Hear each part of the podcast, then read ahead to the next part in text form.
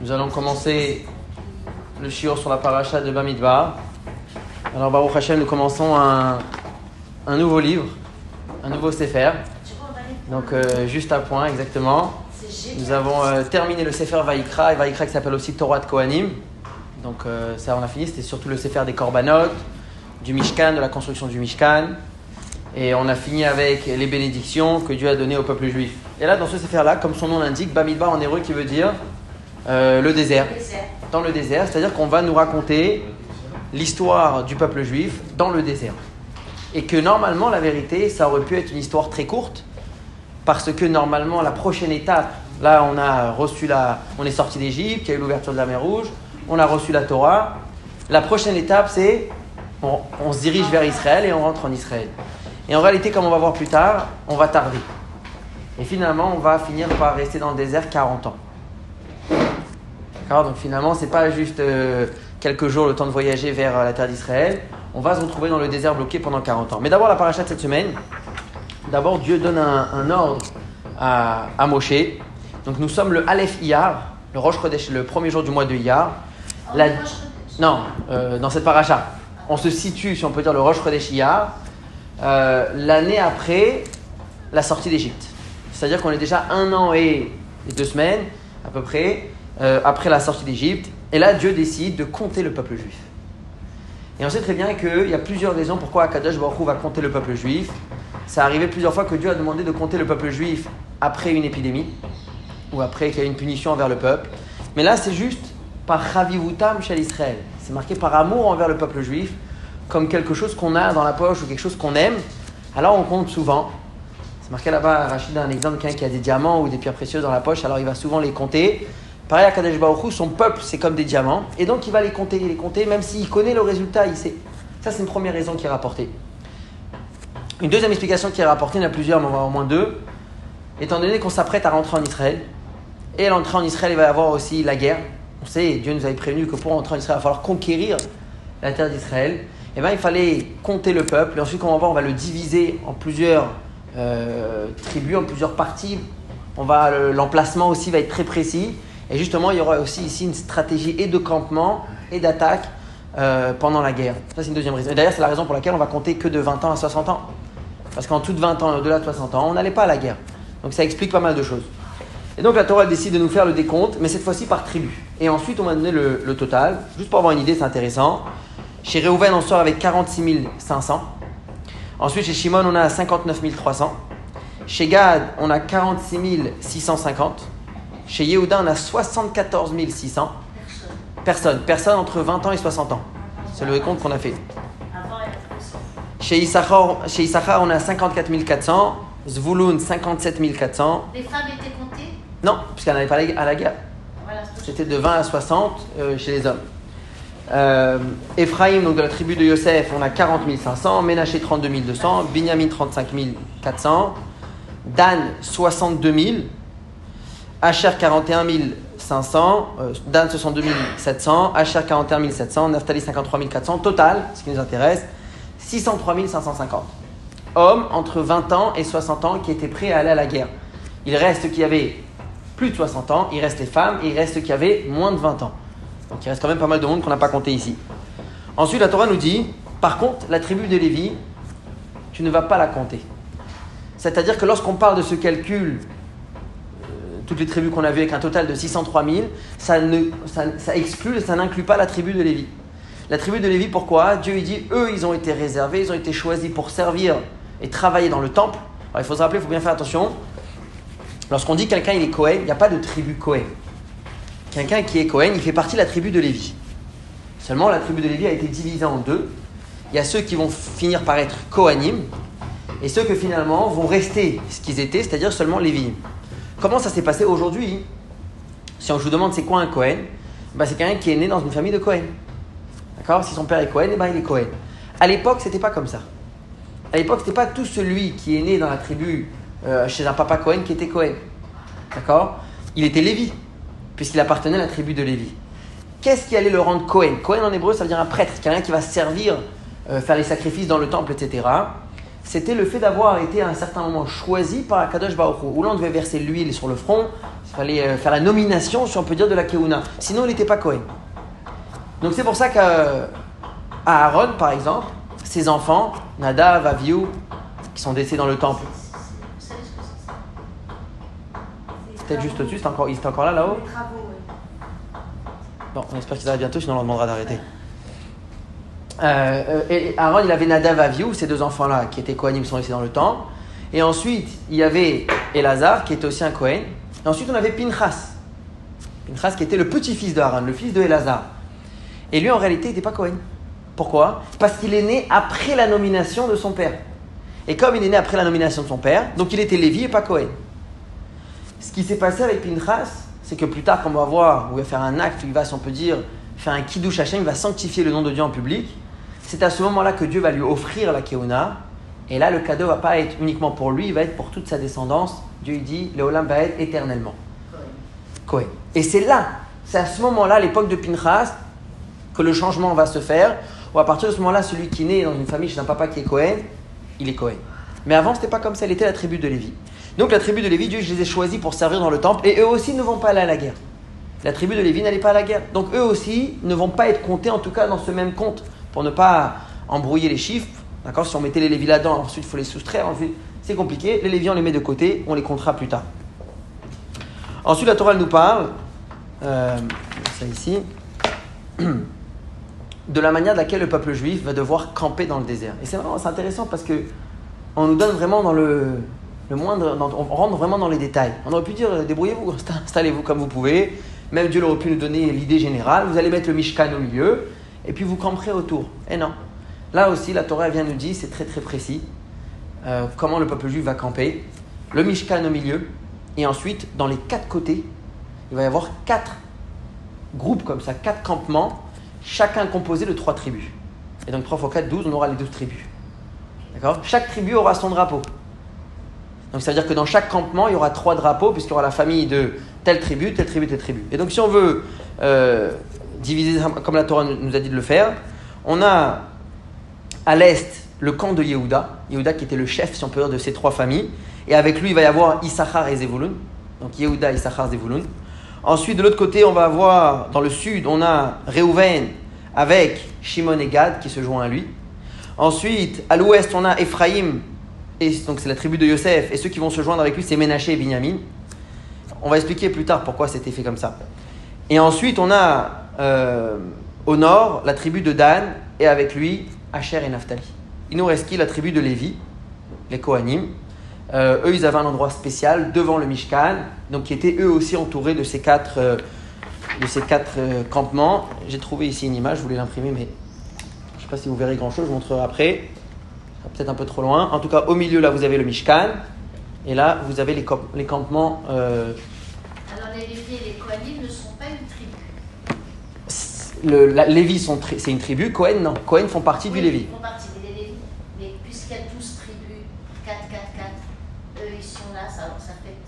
Ah bah parce que Yosef est divisé en deux, il y a Ephraim et Ménaché. Donc comme Yosef, euh, ses enfants ont chacun mérité, si on peut dire, de continuer la, lignée de leur père, et ils ont été concrètement divisés en deux tribus, donc ça nous permet d'avoir 12 autour, malgré avoir la tribu de Lévi au milieu. Mais Chazak, c'est une, bonne remarque. Donc c'est comme... J'ai dit ah, mais j'ai pas compris, c'est pas grave. Bah, si, si Yosef on le divise en deux, ça fait qu'il y a 13. Donc on part du point, du, si, on, si on part d'un départ où il y a 13 tribus, ça nous permet d'avoir 12 au milieu et une, 12 autour et une au milieu. Euh, et donc la Torah nous dit, c'est ainsi que vous allez camper. À chaque fois qu'il va falloir démonter le Mishkan, on va se déplacer, on va s'arrêter. À nouveau, il faudra camper de cette manière-là. Les instructions qu'on a reçues là maintenant, c'est pas juste une fois maintenant par hasard. La Torah nous donne un ordre. À chaque fois que nous allons se déplacer, le peuple va se déplacer. C'est comme ça qu'il devra s'arrêter et camper.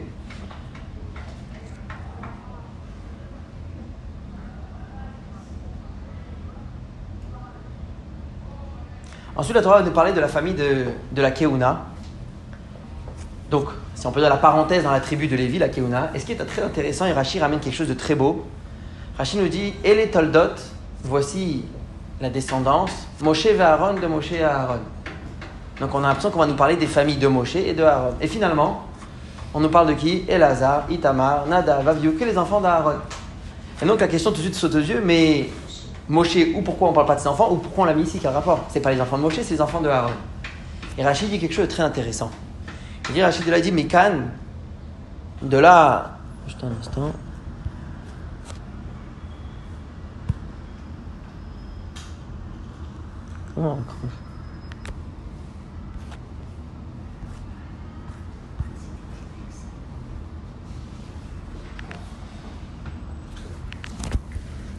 De là, on apprend, Rachid dit de là, on apprend que tout celui qui enseigne la Torah à quelqu'un, qui est ilou yallado, c'est comme si c'est lui qui l'a emmené sur terre. C'est-à-dire qu'il y a une force très particulière qui se passe. Lorsqu'on enseigne la Torah à quelqu'un, c'est pas juste qu'on lui a enrichi ses connaissances, c'est pas juste qu'on l'a, euh, on, l'a- on lui a indiqué les règles de la Torah. Qui est ilou yallado, c'était comme si c'était un enfant. Et donc c'est pour ça, étant donné que Moshe, c'était lui qui a enseigné la Torah aux enfants de Aaron, le, le- le maître, le professeur, le moré des, des enfants de Aaron, c'était Moshe, donc leur oncle. On considère, on peut appeler ça sa descendance parce que c'est comme si c'était ses enfants. Donc ça c'est un petit détail mais c'est intéressant. Ensuite la Torah nous dit que euh, les Kohanim vont être ceux qui vont servir dans le temple, c'est-à-dire les sacrifices, la shrita ou plutôt le, le sang, le misbeach, etc. Par contre les Lévi'im sont ceux qui vont garder, ça va être les gardiens du temple. Plus tard on verra c'est aussi ceux qui vont chanter dans le temple. D'accord?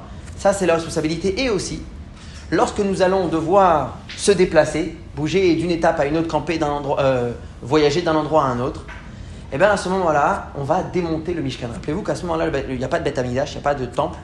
Il y a un Mishkan, c'est un petit sanctuaire donc une, qui se monte et qui peut se démonter aussi. Et donc qui est portable. Alors c'est pas léger, mais ça, ça, peut se démonter et se porter. Qui c'est qui allait porter lorsque le, Beth le Mishkan était pardon, démonté? C'était les Lévites.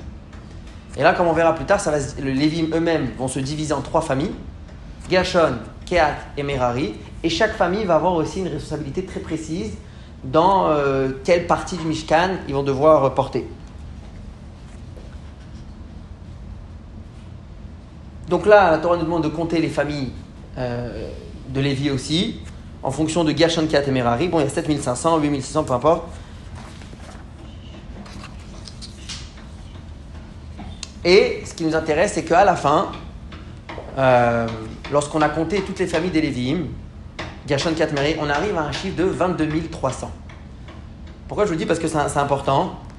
Euh, la Torah, cependant, nous dit qu'il y en a 22 000.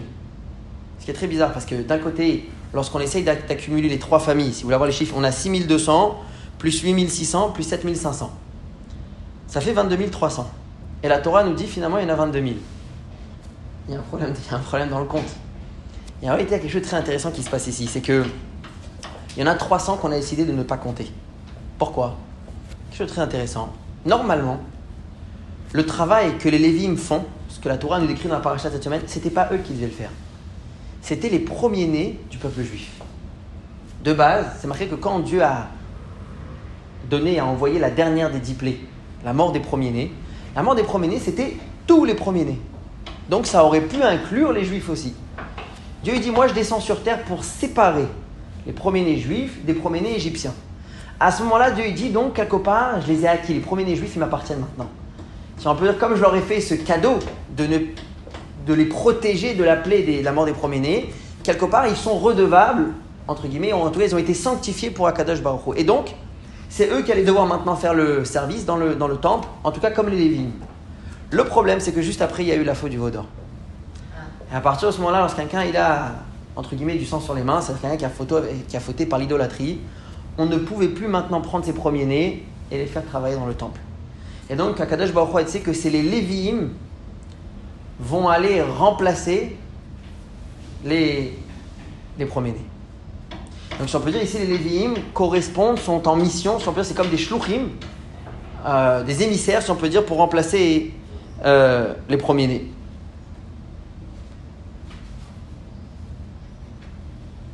Maintenant, dans les Lévi'im, les 22 300 qu'on avait, il y en avait 300 qui étaient eux-mêmes premiers-nés.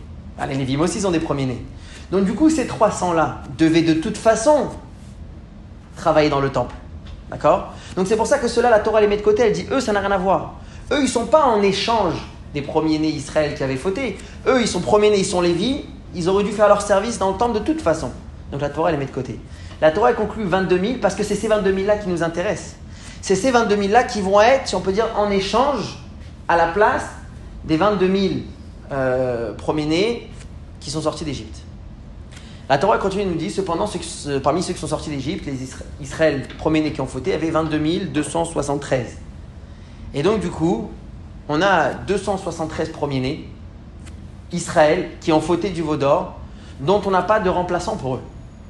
Puisque les 300 euh, euh, Lévim étaient déjà Bechor, donc ils remplacent personne. Et donc, du coup, ils vont devoir se racheter. Et donc, on va faire un tirage au sort, c'est intéressant, on va faire un tirage au sort pour savoir qui va, qui va faire partie de ces, euh, de ces promenades qui n'ont pas d'échange. On va en tirer 273 et eux vont devoir payer une certaine somme pour se racheter du fait que d'un côté, ils ne peuvent pas travailler dans le temple alors qu'ils auraient dû et ils n'ont pas de remplaçant. Donc ils vont devoir donner une certaine somme pour se racheter, pour se, pour se défaire, retirer cette obligation de sur, euh, de sur eux. Mais ce qui est intéressant, voilà pourquoi la Torah ne compte pas les derniers 300, parce qu'ils étaient eux-mêmes euh, premiers-nés. Et à la fin, la Torah nous parle du rôle de la famille de Kehat. Et c'est important parce que toute notre chiro va être portée là-dessus. Encore une fois, la famille de Lévi, se, se, Lévi, c'est une tribu, c'est un homme. D'accord aussi. Euh, dans les familles, là maintenant, tel qu'on est après la sortie d'Égypte, on a dans la famille Lévi trois différentes familles Gershon, Kehat et Merari. Et la Torah, la paracha cette semaine se termine en nous disant qu'est-ce que la famille de Kehat allait faire. Alors je ne sais pas si j'ai copié le texte ici. C'est eux qui allaient devoir porter les ustensiles les plus sacrés du sanctuaire. C'est eux qui portaient le misbéach, ou les, les misbachot, donc les, différents hôtels qu'il y avait pour les sacrifices. C'est eux qui portaient la menorah. C'est eux qui portaient la table pour les pains. C'est eux qui portaient euh, le haron avec, euh, avec euh, les tables de la loi. Donc c'est eux qui avaient la responsabilité de porter les, choses les plus importantes. Dans la paracha de la semaine prochaine, parachat Nassau, la Torah va nous raconter quelle était la responsabilité de la famille de Gershon et quelle était la responsabilité de la famille de Merari? Un, ça va être, comme on va le voir plus tard dans le Shiur, un, ça va être les, poutres intérieures, un, ça va être les tentures. Ça, on verra plus tard. Ça, c'est la résumé de la paracha de cette semaine. Alors attention, si on s'est habitué à des parachiotes euh, assez courtes cette semaine, on est à 159, donc c'est une paracha assez, euh, assez longue. Les deux dernières semaines, on a eu des parachiotes assez courtes. Alors, comme d'habitude, quelques petites euh, allusions très, intéressantes qu'on a dans la paracha de, de cette semaine. Au tout début, la paracha nous dit Vaïdaber Hashem el Moshe bemidbar Sinai. Dieu s'adresse à Moshe dans un désert qui s'appelle le désert du Sinaï. Le Chida rapporte quelque chose de très intéressant sur le mot Bamidbar. Bamidbar, on a, on a dit, ça veut dire le désert. Il dit Bamidbar a la même valeur numérique, 248, que Avraham. On va expliquer tout de suite quel rapport. Sinaï a la même valeur numérique que Ani, qui veut dire le pauvre, comme la pauvreté, 130. Et Bemidbar, Sinaï, ensemble, ça correspond à la valeur numérique de Béchalom, en paix. Quel rapport tout ça avec la situation? En réalité, Abraham, Ani, qui veut dire pauvreté, et Béchalom en paix, nous emmènent vers une seule direction. Le peuple, à ce moment-là, lorsqu'il est arrivé au pied de la montagne du Sinaï, d'ailleurs nous sommes à la veille de Shavuot, donc c'est euh, le sujet du jour aussi, il s'apprêtait à recevoir la Torah. Nos sages nous disent qu'à ce moment-là, la Torah nous dit Vaïchan Sham Israël. Israël a campé là-bas. On parle comme si on s'adressait à une seule personne, au singulier. Pourquoi? Normalement, on dit Vayachanou. Et ils ont campé. Il y a un peuple avec beaucoup de monde. Parce que la Torah nous dit à ce moment-là Belev Echad. Comme un homme, comme une personne, avec un seul cœur. C'est-à-dire qu'à ce moment-là, il y a eu une ardoute. Il y a eu une, l'unité du peuple juif très très forte. Comme ils étaient tous dans l'attente de recevoir la Torah, il n'y avait plus rien qui les intéressait. C'est quoi qui fait les différences? C'est quand un est jaloux de l'autre, et lui l'a pas, et lui l'a eu. Mais quand on est tous dans la même direction, dans le même kivoun, et on attend qu'une seule chose, c'est que Dieu s'adresse à nous pour donner la Torah, toutes les différences sont effacées, tout l'aspect superficiel. Il y avait comme un cœur, comme une seule personne. Donc en réalité, il y a eu une ardoute énorme qui s'est passée à ce moment-là. Ardoute qui veut dire l'unité du peuple juif. Et à Kadosh Baruch Dieu a décidé, c'est maintenant le moment de donner la Torah. Donc en réalité, ce qu'il fallait, Béchalom, la paix. Quand est-ce qu'il y a la paix, comme on vient de dire? C'est quand on est bardoute, lorsqu'on est uni. Lorsqu'il y a des disputes, des séparations, des divisions, lui il est comme ci, lui il est comme ça, et on ne veut pas être les mêmes, c'est pas Béchalom. Par contre, quand il y a Béchalom, il y a Ardout, c'est là où Dieu donne la Torah. Qu'est-ce qui emmène à la Ardout? Ani. Ani en hébreu, ça veut dire pauvre, mais ça vient aussi du mot anav, qui veut dire la modestie. Lorsque quelqu'un est orgueilleux, et moi, et moi je suis comme ci, et toi t'es pas comme moi, alors là il y a tout, tout de suite des différences. Mais lorsque quelqu'un est modeste, ouais, t'es un peu différent, ça ne change pas, on est tous les mêmes finalement. Donc la modestie nous permet d'arriver où? Au shalom. Donc le Ani, si on peut dire, Bemidbar, Sinaï, comme on a dit, nous permet d'arriver au shalom, à la paix. Et ensuite Abraham, que lui justement aussi avait cette, cette mida de modestie qui était très forte chez lui.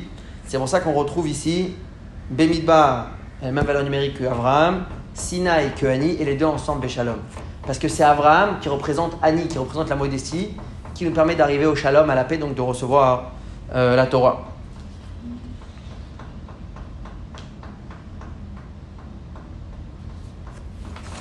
Ça, c'est une première, une première chose. deuxième chose intéressante qu'on a dans la paracha de cette semaine, la Torah nous dit que lorsque Moshe va compter le peuple juif, vont s'associer à lui tous les chefs de tribu. C'est-à-dire qu'il ne va pas le faire seul, il va appeler avec lui tous les chefs de tribu. Donc la Torah va nous raconter. Voici les gens qui vont se joindre à Moshe. Pour la tribu de Reuven, qui était le chef de tribu, Elitsur ben Shedeo. Pour Shimon, Shlomiel ben Tsurishatai. Donc il y a toute une liste de noms de chefs de tribu. Et là, on a pour la tribu de Gad, Eliasaph ben Deuel. Un homme qui s'appelle Eliasaph ben Deuel, qui était le chef de la tribu de Gad. Ce qui est intéressant, c'est que cette même personne va apparaître un peu plus tard dans la paracha. Et là, il va s'appeler Eliasaph ben Reuel. Alors, c'est un Dalet ou c'est un Resh? On va dire, ça change pas grand chose, mais ça serait intéressant quand même de savoir s'il y a une signification à cela. Est-ce que le nom c'est Deuel ou Reuel? Est-ce que peut-être quelqu'un avait mal lu? Parce que vous savez, le Dalet et le Resh dans la Torah, ça peut se ressembler. Donc peut-être il y a une erreur. Comment on est arrivé au début à l'appeler Deuel et ensuite à l'appeler Reuel? Et là, le Ramban, donc le, le Nachmani, Rabbi Moshe ben Nachman, nous dit qu'il y avait des gens qui l'appelaient avec les deux noms. Ça arrive, a des gens qui ont comme ça deux prénoms qui se ressemblent. Donc Deuel, Reuel, la Torah elle dit les deux. Cependant, il y a un livre qui rapporte quelque chose d'un peu plus profond, très intéressant. Et il nous dit qu'en réalité, il s'appelait Eliasaph ben Deuel. Et ensuite, il a reçu un upgrade. On lui a, il est monté d'un cran et c'est pour ça que son nom a été légèrement modifié. Et Reuel, quelque part, c'est meilleur que. C'est mieux que Deuel. On va expliquer tout de suite pourquoi. Quelque part, Gad, pourrait avoir un vrai argument et se mettre en colère sur ce qui s'est passé dans la paracha de cette semaine. Pourquoi? Lorsqu'on regarde la manière laquelle on a divisé les tribus, d'accord Vous vous rappelez, on a dit que c'est quatre côtés, quatre, extrémités, qui autour du Mishkan, et dans chaque côté, il y a trois tribus. Maintenant, comment on va les diviser? Eh bien, quelque part, chacun aura reçu euh, un côté. Je vais vous donner un exemple. On a dit qu'à l'est, il y avait Yehuda, Issachar et Zevulun.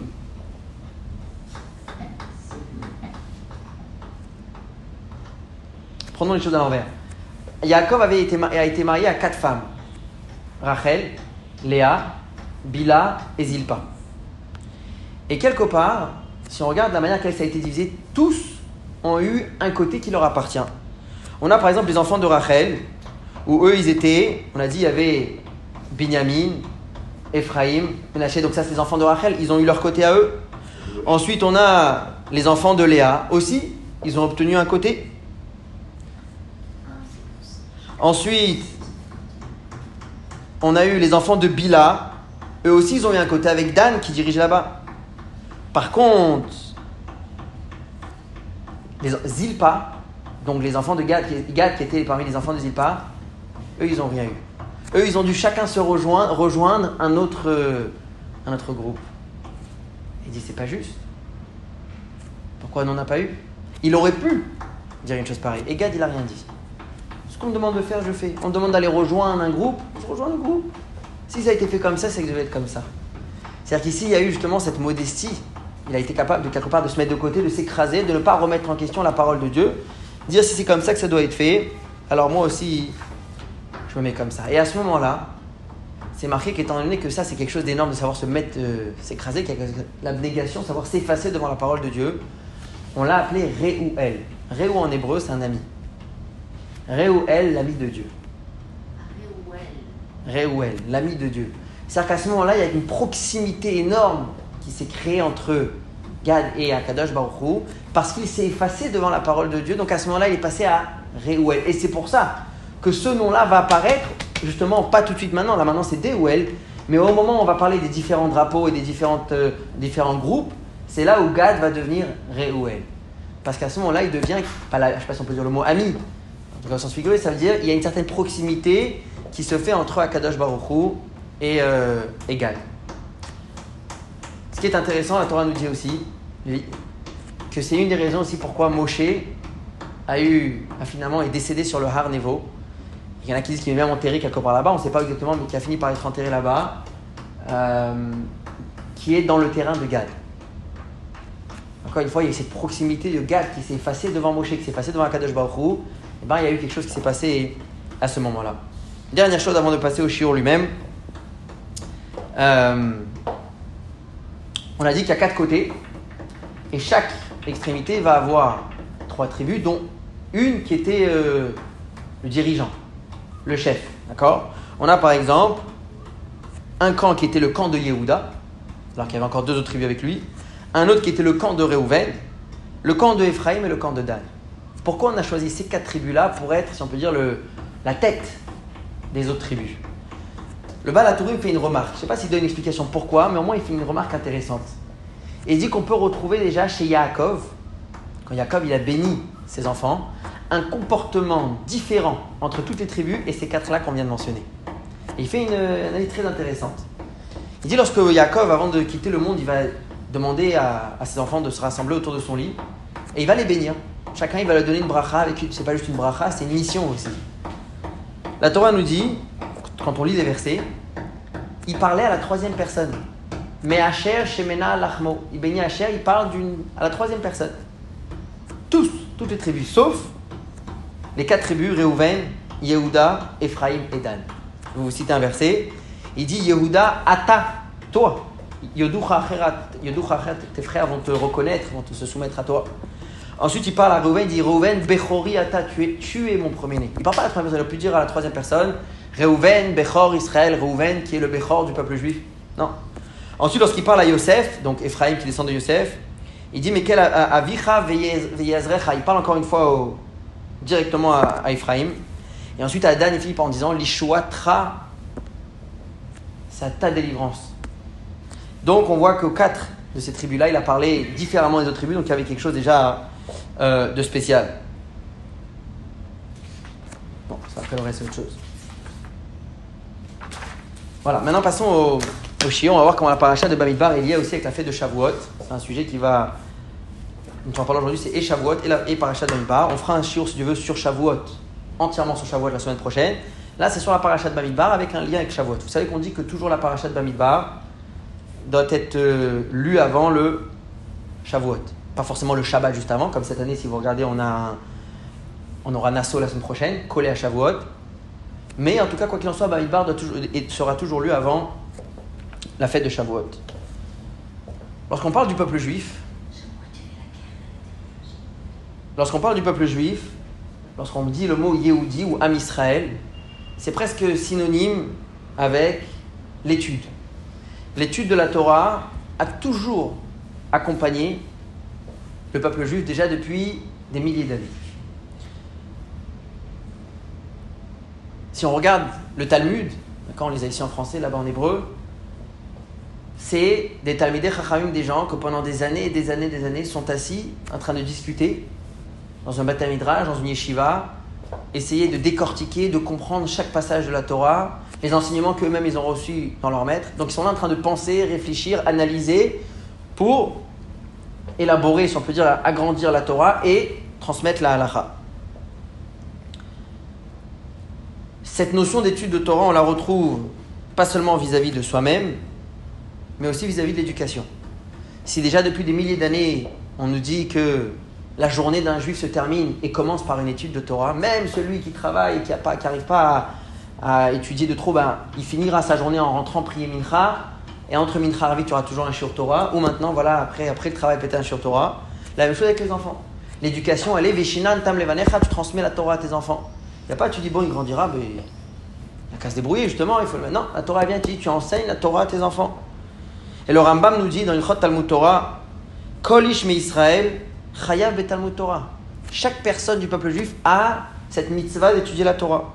Qu'il soit riche, qu'il soit pauvre, qu'il soit malade ou qu'il soit en bonne santé, qu'il soit jeune ou qu'il soit âgé, même si c'est un pauvre qui se nourrit de la charité, vous dites, bon, lui, le pauvre, même lui, il a l'obligation.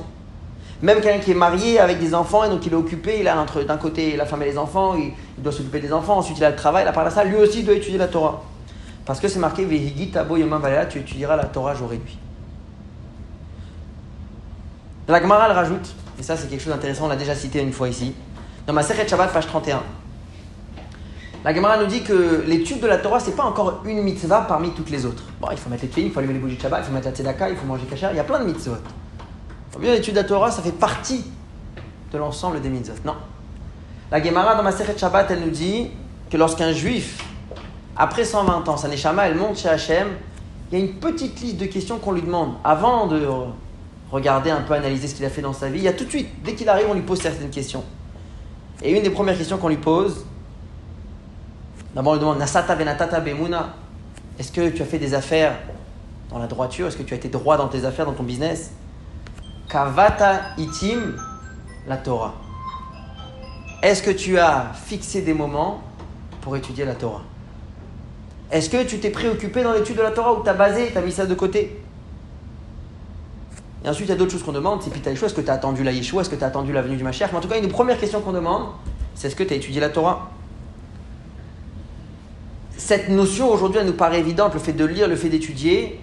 Mais j'ai lu un article, je pense, qui est, qui, est juste, qui disait que en l'an 1840, pas très longtemps, d'accord euh, Ils disent que 50% des couples en Angleterre, lorsqu'ils se mariaient, donc il fallait signer sur le Teudat qui s'appelle ici, d'accord Sur le certificat de mariage, ils ne signaient pas au stylo, ils signaient avec le doigt. La majorité, il y avait une grande partie, une grande majorité de gens qui étaient inalphabètes. Ils ne connaissaient pas l'alphabet? Pourquoi? Parce que les gens grandissaient un peu dans un petit village, dans l'entourage. Les gens souvent travaillaient à la ferme, dans les champs. On grandissait comme ça, et pas besoin, et pas besoin de savoir lire. Pourquoi faire? Qui c'est qui avait, oui, besoin de savoir lire et... En 1840 Ouais. Qui c'est qui avait, oui, besoin de savoir lire? Le peuple juif, il avait besoin de faire des prières, il avait besoin d'étudier la Torah. Pour savoir la Torah, il fallait apprendre l'alphabet, donc depuis le plus jeune âge, on enseignait déjà la Torah, donc Veshinan Tan Et ça, la Gemara le rapporte. La Gemara nous dit, dans Baba page 21, Zachor Letov. Il faut se souvenir, il faut se rappeler de cet homme pour le bienfait qu'il a fait au peuple juif. C'est qui C'est qui? Yoshua ben Gamla Son nom c'était Yoshua ben Gamla. Qu'est-ce qu'il a fait? Lui, il a instauré à ce qu'on enseigne la Torah aux petits enfants. Il a créé le concept de l'école. C'est-à-dire que l'idée, elle existait, Veshinan le père doit enseigner la Torah aux enfants, mais des fois le père, il n'arrivait pas. Ou le père lui-même était ignorant, ou le père était occupé, il n'avait pas le temps de s'occuper des enfants. Yoshua Ben Gamla a mis en place ce système où on prend une personne, on va le rémunérer, plusieurs parents en même temps, chacun lui donne un, petit salaire, pour que lui puisse venir et enseigner la Torah aux enfants. Et puis quand il a vu que dans une ville ça a marché, il est parti, il a appliqué la même chose dans une autre ville. Bien sûr, dans une autre ville. Donc il a créé le concept de l'école, mais on est là il y a déjà euh, quelques milliers d'années, 1500 euh, ans, 2000 ans. Donc si d'un côté il n'y avait pas besoin de l'alphabet, il n'y avait pas besoin de savoir lire et étudier, le peuple juif déjà depuis des années et des années et des années est, complètement accroché à l'étude de la Torah et la transmission de la Torah donc euh, dans l'éducation. Et donc depuis ce jour-là, depuis Yoshua Ben depuis que la Torah nous a dit Veshinantam levanecha, tu enseigneras la Torah à tes enfants, et eh bien c'est resté un concept qu'à l'enfant on ne lui enseigne pas uniquement ce qu'il a le droit de faire, ce qu'il n'a pas le droit de faire, ça c'est la halacha.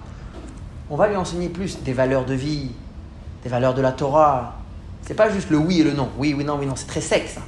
C'est très même rude pour un enfant. Un enfant il a besoin de recevoir avec une belle histoire, un message important, le Yetzertov, le Yetzerara, savoir se renforcer sur le mauvais penchant qu'on a en nous déjà depuis le, plus, jeune âge. Et ce qu'on va essayer de comprendre ici, c'est si la Torah elle insiste tellement sur l'étude de la Torah. Et comme on vient de dire, pas comme une autre mitzvah, puisque quand on va monter là-haut, on va nous demander une première question d'étude de la Torah. Et la Torah, elle insiste, c'est quelque chose qu'il faut faire passer aux enfants. Et déjà, il y a 2000 ans, ils ont instauré euh, le concept de l'école, d'enseigner la Torah. Donc, si on peut dire, on sentait comme un stress presque. Euh, est-ce que ça passe aux enfants? Est-ce que c'est enseigné? Toujours on savait lire, toujours le peuple juif savait euh, lire, en tout cas la Bible, c'est qu'il y a quelque chose de très particulier que l'étude de la Torah apporte à l'homme, ou va causer à l'homme, qu'on ne retrouve pas juste dans l'accomplissement des mitzvot. Et on va essayer de développer aujourd'hui ensemble, à travers la paracha de la semaine, c'est intéressant parce que c'est lié avec Shavuot en même temps, qu'est-ce qu'il y a de tellement fort dans l'étude de la Torah pour qu'elle ne soit pas considérée encore comme une mitzvah parmi d'autres, mais comme quelque chose de très très particulier? Et donc ce qui va nous enseigner l'importance d'étudier la Torah. Revenons sur le Sefer Bamidbar. On entame, comme on a dit cette semaine, un nouveau livre. Si on veut, on peut diviser le livre en deux parties. On a les premières cinq parachiotes de Bamidbar, Nassau, Bealotra, d'accord C'est trois. Shlach, Korach. Toutes ces premières parachiotes vont nous parler, sur une de l'année, un an, un an et demi, sur une période d'un an et demi, ce qui n'est pas énorme. Et voilà le décompte du peuple juif. On fait pour accrocher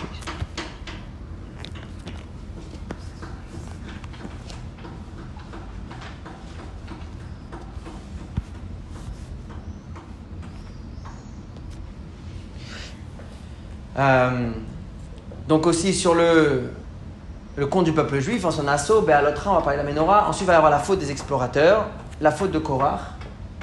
Ça, c'est la première partie du livre. Et ensuite, on va avoir les prochaines 5 parachiotes, où là, on est sur 38 ans. Les 38 ans du peuple juif dans le désert. D'accord? Donc, la première partie qui nous parle, cette première année et demie, où en réalité, on est en préparation pour entrer dans la terre d'Israël. Mais il va y avoir la faute des explorateurs, plus la faute de Korach et finalement, comme on verra plus tard, le peuple va devoir rester dans le désert. Il va être puni de rester 40 ans dans le désert. Et donc, les 5 parachutes d'après, on va parler des derniers 38 ans, où là, le peuple juif va vraiment s'apprêter à rentrer en, en, Israël. Donc, avec les guerres, avec différents rois, là, il y aura Balak, etc., etc. Un des sujets les plus importants qu'on a dans la paracha de cette semaine, et même celle de la semaine prochaine, c'est la division des familles de la tribu de Lévi et leur rôle dans le Mishkan, ou en tout cas surtout lorsque le Mishkan est démonté, le fait de devoir porter le Mishkan. Si on veut comprendre un petit peu le mérite de la tribu de Lévi, on voit qu'en réalité ça revient bien en arrière. C'est pas juste aujourd'hui à Kadosh Baruch dans Parashat Bamidbar, il a décidé de choisir les Lévi'im, c'est vous qui avez le mérite de porter le Mishkan. On le retrouve déjà avant et c'est très intéressant. Dans Bereshit, lorsque Yaakov commence à avoir ses enfants avec Léa, il y a un moment, donc au début Rachel n'a pas d'enfant, si vous vous souvenez. Celle qui a les enfants, c'est qui? C'est Léa. Léa, elle a un premier enfant, Reuven, un deuxième, Shimon, et à chaque fois que Léa, elle donne un nom, elle explique pourquoi elle donne, euh, donne le nom. Dieu, il a vu que j'étais triste. Dieu a entendu mes souffrances. Shimon, Shimon, ça veut dire entendre, Reuven, ça veut dire voir. Et là, le troisième, elle l'appelle Lévi. Pourquoi? Kiata, il avait Ishi Elai. Maintenant, mon mari va se joindre à moi. Pourquoi Il avait en, en les lavotes en hébreu, ça veut dire accompagner. Il va s'accompagner à moi. Pourquoi mon mari va s'accompagner à moi? Il y a plusieurs explications, mais l'explication la plus simple, c'est parce que lorsqu'on a deux enfants, eh ben, on a une main pour chaque enfant. Mais lorsqu'il y a un troisième, on a besoin d'aide. Donc maintenant, Jacob va forcément devoir s'accompagner, si on peut dire, passer plus de temps avec Léa, puisqu'il va devoir l'aider avec le troisième enfant, puisqu'elle n'a pas trois mains, elle n'en a que deux. Donc Ata, il avait Ishélaï. Mais par contre, il y a une remarque intéressante. C'est que lorsque la Torah nous dit c'est pour cela qu'elle a appelé l'enfant Lévi, Alken Kara, Kara est au masculin, au lieu d'être au féminin. C'est pour cela qu'elle a appelé. Normalement, elle a appelé, ça aurait dû être Kara avec un He à la fin. Comme on retrouve pour les autres noms qu'elle a donnés, c'est Vatikra, elle a appelé, ou Alken Kara avec un He à la fin. Et là, la Torah, nous met, nous met Kouf, Resh, Aleph, il a appelé. C'est qui il? C'est Léa qui, expliquait pourquoi elle appelle les noms comme ça. Alors le Midrash nous dit une réponse extraordinaire. Il nous dit Akadosh Baruchu Karashemo Lévi. C'est Dieu qui lui a donné le nom Lévi. Pourquoi? Car Dieu savait que plus tard, c'est Lévi qui va accompagner, c'est la tribu de Lévi, la descendance de Lévi, qui va accompagner le peuple d'Israël vers Akadosh Baruchu.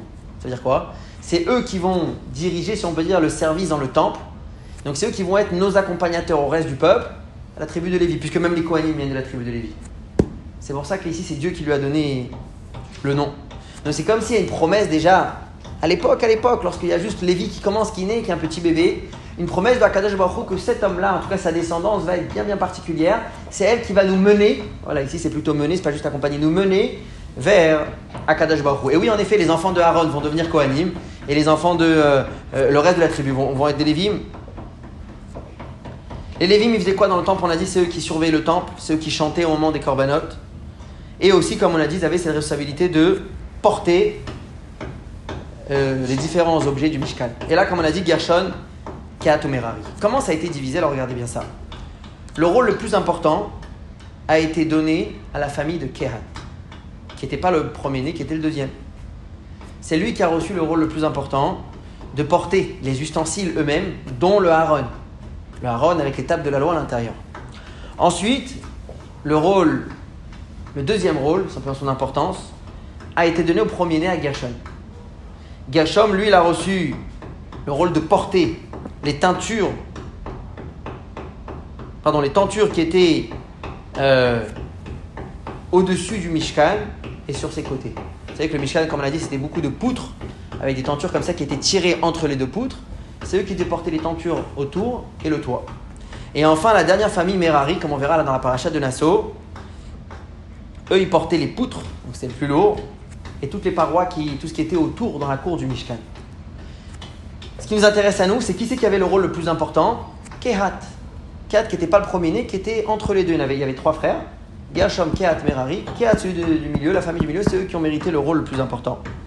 Et c'est pour ça, la Torah, lorsqu'elle vient nous raconter, nous parler des différents rôles, de quelle manière ça a été divisé, elle aussi, elle nous le divise de cette manière-là. D'abord Kehat, ensuite Gershom et ensuite Merari. Si on aurait suivi, le, si on aurait suivi l'ordre de la famille, on aurait dû commencer par Gershom, Kehat, Merari. La Torah ne suit pas l'ordre premier-né, deuxième, troisième. Elle suit l'ordre plus important au moins important. Kehat, Gershom, Merari. Et là, la question qui est évidente où est le kavod de premier-né Comment se fait-il que la Torah n'a pas donné le rôle le plus important au premier, à Gershom? Et dans ce cas-là, nous, nous, parler de lui aussi en premier. Pourquoi la Torah donne le rôle le plus important? En tout cas, le kavod. Pourquoi c'est le deuxième Kéat qui reçoit le kavod plus que le premier-né Ce qui veut dire on aurait dû d'abord mentionner Gershom et ensuite Kéat. Surtout, lorsqu'on regarde la Torah, la Torah c'est elle. C'est elle qui nous a appris le kavod du premier-né. Ou du premier en général. Lorsqu'on regarde dans les végétaux, dans le végétal, ce qui pousse de la terre, les premiers fruits, on en fait quoi? Les bikurim, on les apporte à Kadosh Baruch On retrouve l'importance que la Torah, elle adresse, elle donne aux premiers fruits. Ensuite, les animaux, les premiers-nés aussi appartenaient à Kadosh Baruch donc au Kohen, il fallait faire le rachat des premiers-nés. Et ensuite, évidemment, chez l'homme, aussi, il y a le concept du premier-né. Donc pourquoi tout d'un coup la Torah dévie, si on peut dire, de sa règle en général, où on donne le kavod et donc on parle en premier du premier-né, donc de Gershom, et ici on nomme Kehat en tout premier.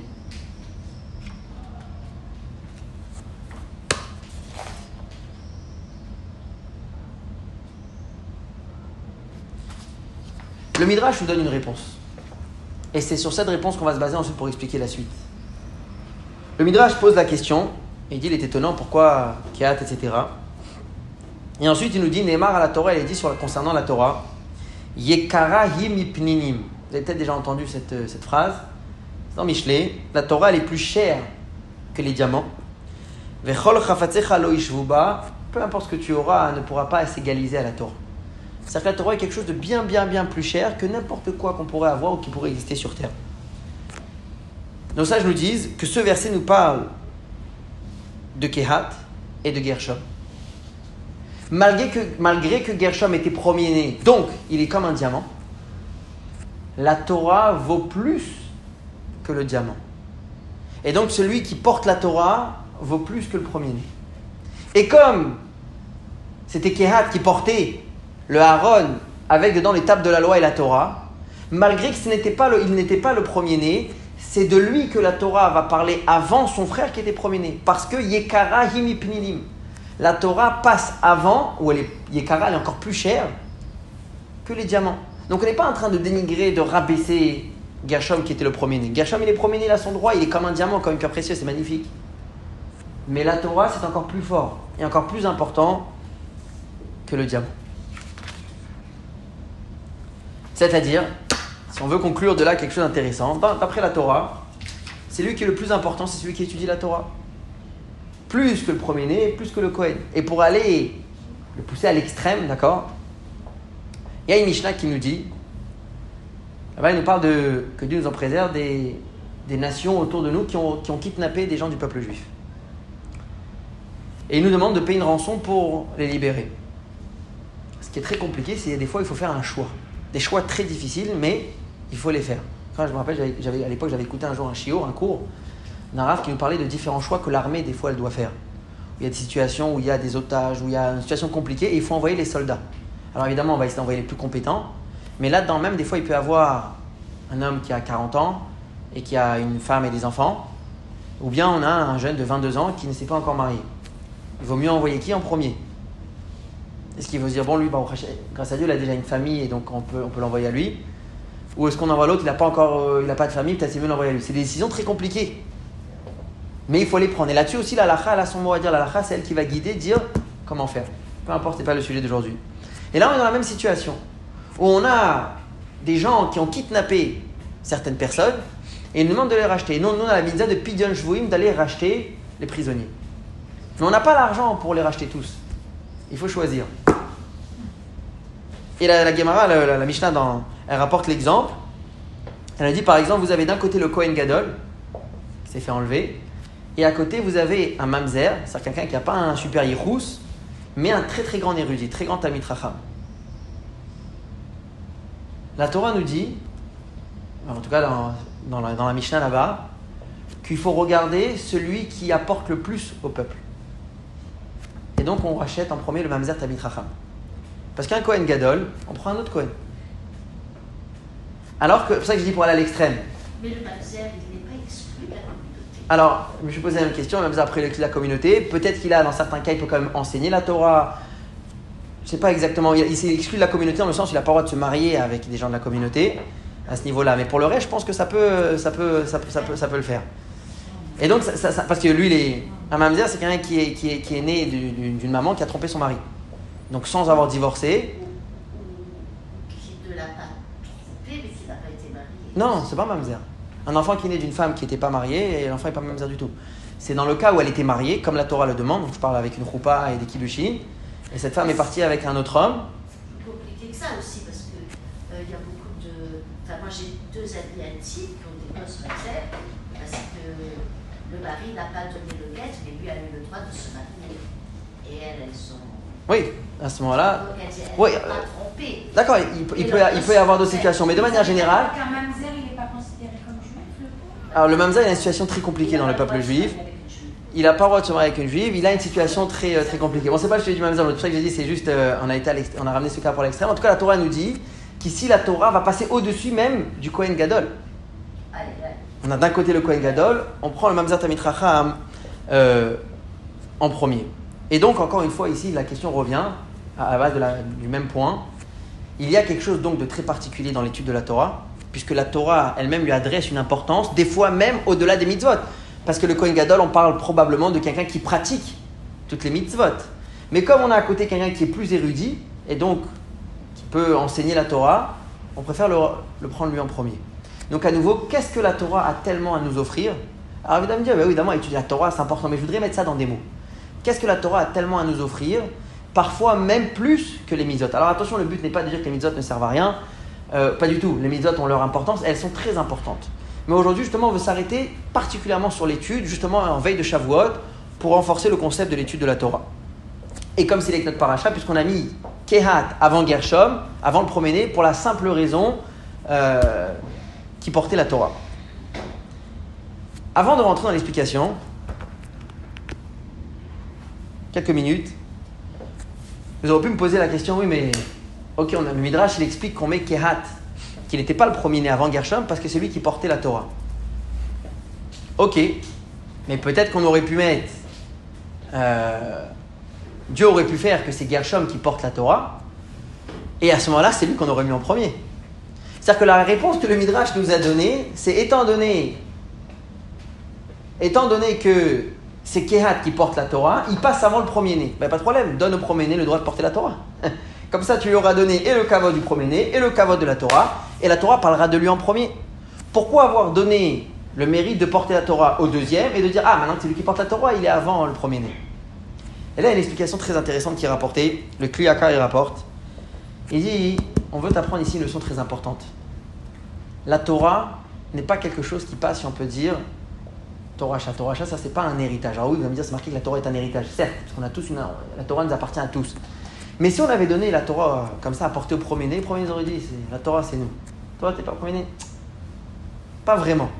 Et d'ailleurs, c'est une des raisons, on va pas passer, va pas passer beaucoup de temps là-dessus parce que sinon on va pas avoir le temps, mais dans la Gemara Megillah, c'est marqué pourquoi Dieu a donné la Torah dans un désert? Il n'y a pas un endroit plus honorable pour la donner, un, un événement pareil, je sais pas, un pétas à Tel Aviv peut-être, à côté à Jérusalem, peut-être sur le mont du Temple, donner, euh, donner la Torah, ou là, il y a Doucha, etc. Pourquoi Dieu choisit un désert? Une des raisons qui est rapportée, c'est pour que personne ne puisse s'approprier la Torah. Si ça aurait été sur une montagne ou dans, un, certain quartier qui représente certaines personnes, ces gens-là, ils auraient dit, c'est à nous que Dieu a donné la Torah, Dieu vous a jamais parlé à vous. Si ça aurait été dans d'autres quartiers ou dans d'autres sortes de villes qui représentent d'autres sortes de personnes, ils auraient dit, c'est à nous la Torah. Donc on a voulu un endroit qui est abandonné, qui n'appartient à personne. Pour dire la Torah, elle appartient à personne et donc à tous. Chacun peut et doit aller étudier la Torah. Et donc c'est la même chose ici. À partir du moment où on aurait donné au premier-né, à Gershom de porter, il aurait pu avoir cet orgueil de leur part, et en tout cas comment nous on aurait vu les choses, de dire, bon, si je ne suis pas premier-né, je ne suis pas un vrai. Pas vraiment, j'ai pas vraiment une partie dans la Torah. La Torah a dit la Torah, je la donne au deuxième. Et à partir de là, maintenant que le deuxième il a, c'est Kéat, et lui qui n'était pas, euh, pas premier-né, tout le monde sait que tout le monde la Torah est accessible à tous. Une fois que c'est lui qui, qui, porte la Torah, maintenant on est revenu, comme on a dit tout à l'heure, la réponse que c'est pour ça qu'il passe avant le premier-né. Alors, pour comprendre un peu ce que la Torah nous a apporté et pourquoi c'est important, c'est important d'étudier la Torah, et même celui qui connaît déjà la Torah, il n'y a jamais de fin. Dieu nous envoie sur terre 120 ans. Et eh bien, pendant les 120 ans, il faut ruminer, mâcher. Ce qu'on connaît déjà, le réviser. Ce qu'on ne connaît pas, le découvrir. Il y a toujours de quoi étudier. Et c'est très important de le faire. Je vais raconter une histoire. Il y a un peu moins, je pense, à peu près 100 ans. Quand les gens ont commencé à quitter le, les juifs qui étaient en Europe, ont vu un peu la situation en Europe, il y en a beaucoup qui ont commencé à se sauver de l'Europe pour arriver aux États-Unis. C'est il y avait déjà des pogroms, il y avait un antisémitisme euh, très fort en toute l'Europe. Donc les gens ont beaucoup essayé de. Ceux qui sentaient un peu que ça n'allait pas, ils ont commencé un peu à s'évader. Beaucoup sont allés vers les États-Unis. Les États-Unis qui étaient l'endroit de la liberté, l'ouverture, où les gens disaient que là-bas l'argent elle pousse sur les arbres. Donc en effet, il y a plein de familles comme ça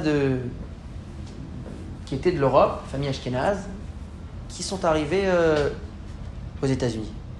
Et là-bas, d'un côté, ils ont réussi, vraiment dans les affaires, il y a une grande réussite. Mais souvent, ça, c'est le côté euh, spirituel qui a pris un grand coup. Parce qu'il y avait comme une sorte d'assimilation, où tout d'un coup, on a accepté les bras ouverts. Puis quand on a accepté les bras ouverts, tout d'un coup, nous aussi, on veut accepter les bras ouverts. Et là, il peut y avoir des mélanges donc, qui ne sont pas les meilleurs. Et donc, il y avait toujours cette difficulté entre la première génération, ceux qui venaient d'arriver, qui venaient de ce qui s'appelle les shtetl. Les shtetl, c'est la petite synagogue euh, en Pologne, en Russie ou peu importe là-bas dans l'Europe qu'eux, ils avaient gardé certaines valeurs, ou la deuxième et la troisième génération qui étaient des vrais, Américains. Quoi. Et donc il y avait un enfant qui s'approchait de sa bar mitzvah et qui n'était pas forcément très très euh, pratiquant. Ses parents avaient plus ou moins lâché euh, le judaïsme. Et son grand-père, qui faisait partie de ceux qui étaient arrivés de l'Europe, il lui a dit avant ta bar mitzvah, je t'emmène chez le rabbi pour prendre une bénédiction. Pour lui, c'était important que son petit-fils voie un rave, un rabbi, prendre une bénédiction avant la bar mitzvah. Et donc il l'a emmené. Le rabbi a parlé en yiddish avec le père, avec le grand-père. Donc le fils euh, américain, américain, ne comprenait rien du tout. Ça, l'embêtait un petit peu, quoi. Alors ça l'intéressait pas. Ensuite, le rabbi se tourne vers l'enfant. Le rabbi demande à l'enfant quel sport tu aimes? Le grand-père est choqué. Et je pensais, je n'ai pas, pas emmené mon fils ici pour qu'on lui parle de sport. Le rabbi demande quel est le sport que tu aimes? Là, l'enfant, il se réveille comme ça, il dit baseball. Évidemment, les Américains, aiment le baseball. Là, le rabbi lui demande est-ce que ça t'arrive des fois d'aller voir un match de baseball où il y a les grandes équipes qui jouent? L'enfant, il dit bien sûr. Alors, le rabbi continue, il lui demande et alors, en général, qui c'est qui gagne? Quelle équipe elle gagne en général?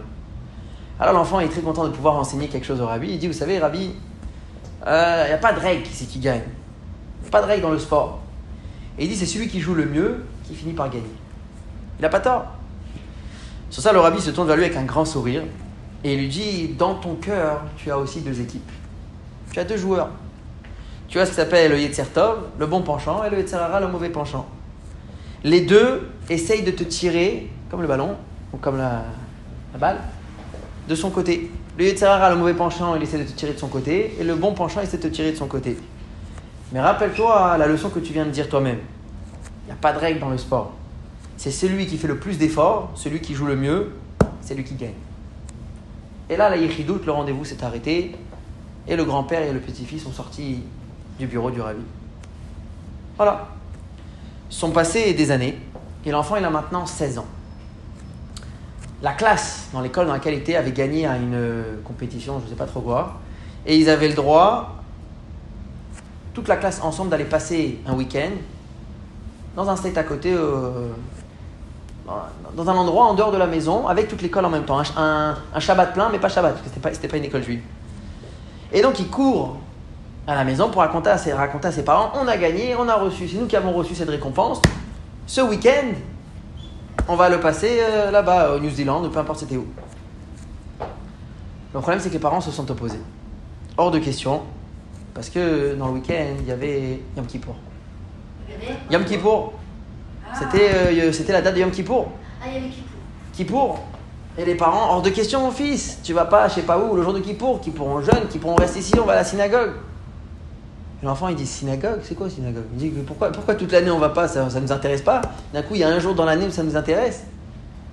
Et il dit bah non, j'y vais. Les parents, ils ont même pas les mots pour expliquer parce qu'eux-mêmes, ils, ils comprennent, ils savent pas vraiment. C'est pas, ouais, tu comprends, c'est Kippour. Et l'enfant, il dit mais c'est quoi c'est Kippour? Il faut des mots. pour moi, c'est comme un samedi, euh, comme tous les autres samedis. Samedi, papa, tu m'as jamais emmené à la synagogue. Pourquoi t'es un coup? Enfant, il dit, moi, j'y vais. Et les parents, ils n'ont pas trop le choix, et donc ils disent, je te laisse prendre la décision. Ça veut dire, en deux mots, j'ai pas le choix d'accepter que tu vas aller. Le jeudi, avant de partir en, week-end, il est assis à la maison comme ça, en train de regarder un match de baseball, devant son, son écran. Et c'était un match de baseball très serré. Et puis, il y a eu un renversement de situation à la fin, où normalement l'équipe qui était poursuivie en train de perdre, retourne en situation et elle gagne. Et là, présentateur à la télévision qui annonce et qui dit Eh oui, comme la règle connue dans le sport, c'est qu'il n'y a pas de règle qui sait qui gagne, c'est celui qui joue le mieux, celui qui fait le plus d'efforts, qui gagne. Et d'un coup, il a cette phrase qui lui rentre dans sa tête, ça lui rappelle quelque chose. J'ai déjà entendu cette phrase. Et là, il se rappelle de sa doute.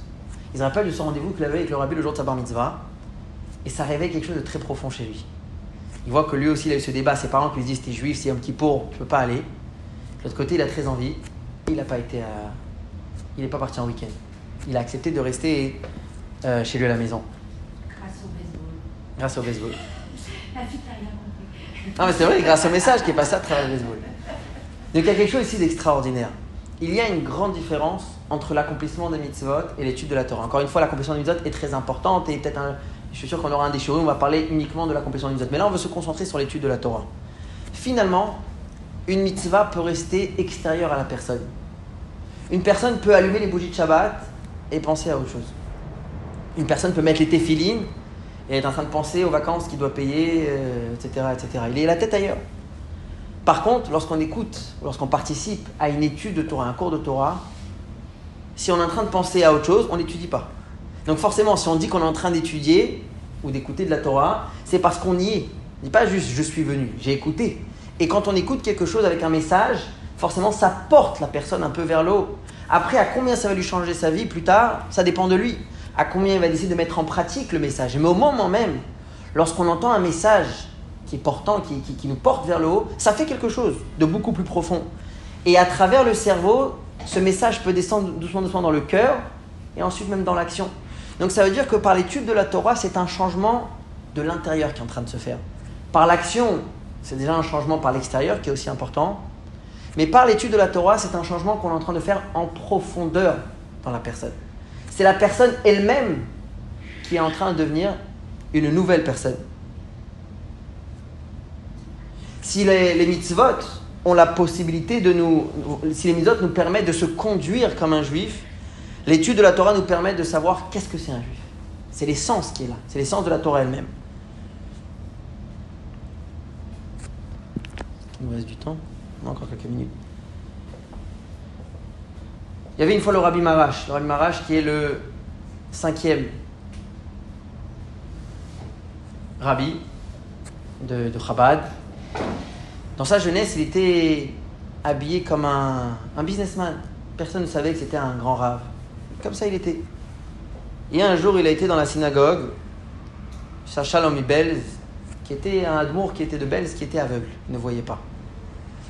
Et lorsque, donc, il était guidé par des gens qui l'accompagnaient. Lorsqu'il est arrivé dans la synagogue, normalement, il, on l'emmenait à sa place, et là, de lui-même, il a commencé à dévier vers l'endroit où le rabbi Marash était assis. Et les gens qui l'accompagnaient lui ont dit non, c'est votre, votre chaise, elle est par là-bas. Il a dit, je sens quelque chose. Par là-bas, qu'est-ce qu'il y a là-bas? Ils lui ont dit, il y a un businessman qui est assis, en train de. Je sais pas, il y a un businessman qui est assis. Sur ça, le Admon Belz, il a dit, c'est probablement un businessman qui fait du business avec de la. Plus que ça, avec de la srora, comme on dit, de la. de la marchandise au sujet duquel il est dit, c'est la meilleure marchandise du monde. C'est marqué sur la Torah, Tov Sra Mikol Sra, la, la, la, la marchandise, la Torah, c'est la meilleure marchandise qui existe au monde. Donc probablement qu'il fait du business avec cette marchandise, ça veut dire, c'est en réalité, c'est un grand lamdan. Ça veut dire que tellement la Torah avait pénétré la personne, Rabbi Marash, que quelqu'un qui a un peu le sens de l'odorat, qui est capable de sentir une chose pareille, donc un tzaddik, un admo, a été capable de voir que cette personne est en train d'étudier la Torah, quelqu'un qui a beaucoup de Torah en elle. C'est pas juste euh, les vêtements qui, qui, qui, tel qu'il qu apparaissait. Donc ça veut dire qu'il y a quelque chose d'énorme dans la Torah, comme le Tanya nous le dit dans le chapitre numéro 5 que ce qui permet de rentrer en profondeur chez la personne, d'élever la personne de l'intérieur, raffiner la personne de l'intérieur, c'est l'étude du Tanya. Et ça, ça explique que c'est l'étude de la Torah. Et ça, c'est ce qu'on a dit tout à l'heure. Pourquoi on va donner plus d'importance, ou en tout cas dans certains cas, ou en tout cas une certaine importance, à l'étude de la Torah plus que l'accomplissement des mitzvot. Encore une fois, l'accomplissement aussi, on leur, l'accomplissement des mitzvot a aussi son importance le fait d'étudier la Torah, ça nous change la, manière d'être. C'est pas juste l'action, je fais, je fais, je fais, je fais. Ça change à une personne la manière de réfléchir. Comme on nous dit, lorsqu'un quelqu'un étudie la Torah, d'un coup, il met une paire de lunettes de Torah. C'est pourquoi il met une paire de lunettes de Torah? Lorsqu'il voit son entourage, lorsqu'il voit le monde, lorsqu'il lui arrive certaines choses, eh ben, il ne les perçoit pas comme n'importe qui qui perçoit ce qui lui arrive dans la rue, mais il les perçoit avec un œil de Torah. Et ça, ça peut, et ça, change toute la vie d'une personne. Lorsqu'on a une épreuve, lorsqu'on a quelque chose de bien, différentes choses qui nous arrivent au quotidien. À partir du moment où je suis quelqu'un qui étudie, mais constamment, ça ne veut pas être des notions que j'ai vaguement un jour étudiées, même des choses qu'on connaît déjà, les réétudier, parce que c'est quelque chose qu'il faut s'inculquer, faire entrer au plus profond de nous-mêmes pour pouvoir justement réagir à différentes situations et rester toujours zen, les mêmes depuis 2000 ans, 3000 ans, le peuple juif n'a pas changé. Le monde, il a changé mille fois. Il y a des nations, des plus grandes nations de l'époque n'existent plus.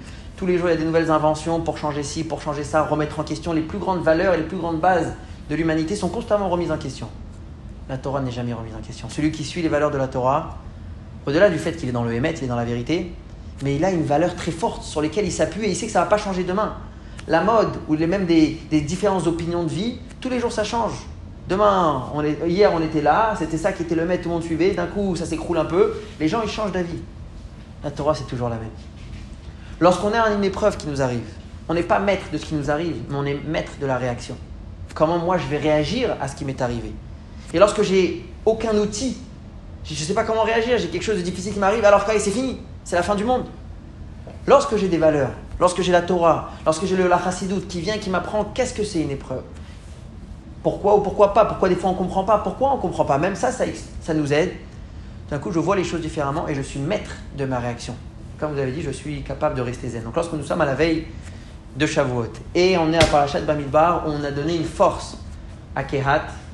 C'est le moment où on peut prendre des bonnes décisions, où il faut prendre des bonnes décisions, de se renforcer dans l'étude de la Torah. Si quelqu'un avait l'habitude d'étudier la Torah 10 heures par semaine, eh ben, il faut passer au moins à 15. Si quelqu'un avait l'habitude d'étudier une heure par semaine, alors au moins une heure et demie rajouter une petite étude. Aujourd'hui, on a Tel Aviv qui est rempli de cours de Torah tous les soirs. Aujourd'hui, il y a Internet qui est rempli de cours de Torah. Juste prendre sur soi pour cette fête de Shavuot, de se dire il faut faire entrer encore et encore et encore pour qu'on puisse respirer. Le monde il devient autour de nous de plus en plus fou et on a besoin de vraies valeurs pour rester de plus en plus normaux.